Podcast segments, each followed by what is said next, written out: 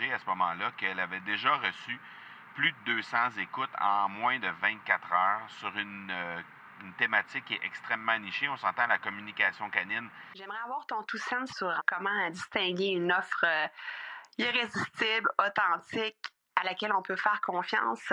Sur ton plus grand défi encore à ce jour dans le podcasting. J'aimerais avoir ton tout sens sur la spiritualité. Bonjour Marco, j'aimerais avoir ton tout sens sur la meilleure façon de démarquer son entreprise sur le web en vue de 2022. Tu veux découvrir comment j'opère mes entreprises, comment je me plante royalement et comment j'ai du succès? Bref, avoir mon avis sur divers sujets, ben, le podcast Two Sense de Marco va te plaire. Chaque jour, je te livre mon Two Sense sur une foule de thématiques en lien avec l'entrepreneuriat ou non.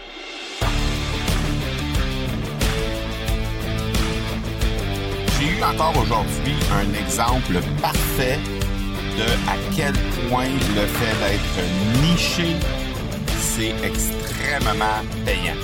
Et euh, niché, ben, dans le fond, l'idée là-dedans, c'est de s'adresser à une personne très précise dans notre euh, dans notre écosystème, hein, de, de, de, choisir délibérément d'exclure certaines euh, certains types de personnes, certaines euh, caractéristiques en fait euh, de, de, de, nos prospects pour faire en sorte qu'on puisse être capable de s'adresser de façon beaucoup plus ciblée. Et il y a certaines thématiques qui, par euh, par définition, vont être un peu plus niché déjà. Euh, je prends l'exemple de ce que j'ai reçu ce matin d'une des académiciennes qui fait un podcast sur le monde de la communication canine. Et euh, elle m'a envoyé un message. Elle m'a envoyé un message ce matin pour me remercier euh, de la qualité de la formation qu'on a mis de l'avant et ça, en me disant que ça lui avait permis justement de de déposer dès le départ, dès les premiers épisodes, des euh, épisodes de grande qualité et elle, elle nous a partagé à ce moment-là qu'elle avait déjà reçu plus de 200 écoutes en moins de 24 heures sur une, euh, une thématique qui est extrêmement nichée. On s'entend la communication canine. C'est pas nécessairement une, euh, c'est pas nécessairement un, une thématique qui est euh, très, qui, qui, qui, qui, touche tout le monde. Hein, on s'entend. qui donc forcément ça fait en sorte que euh, elle, elle, elle, risque d'avoir un peu moins de statistiques. Mais 200 écoutes pour des épisodes 0, 1 et 2 sur un podcast francophone euh, après 24 heures seulement, c'est déjà en soi une belle réussite. Quand on prend pour acquis qu'on a en plus, euh, on est en plus sur une thématique qui est très très très nichée, mais ça prend encore tout son sens.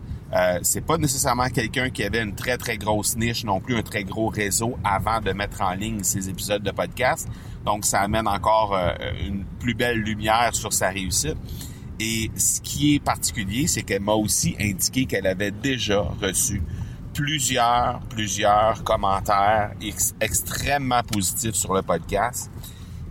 Et ça, c'est ce qui fait euh, rayonner encore plus un podcast très niché, qui s'adresse à une niche très précise, qui est sur une thématique aussi qui est très nichée.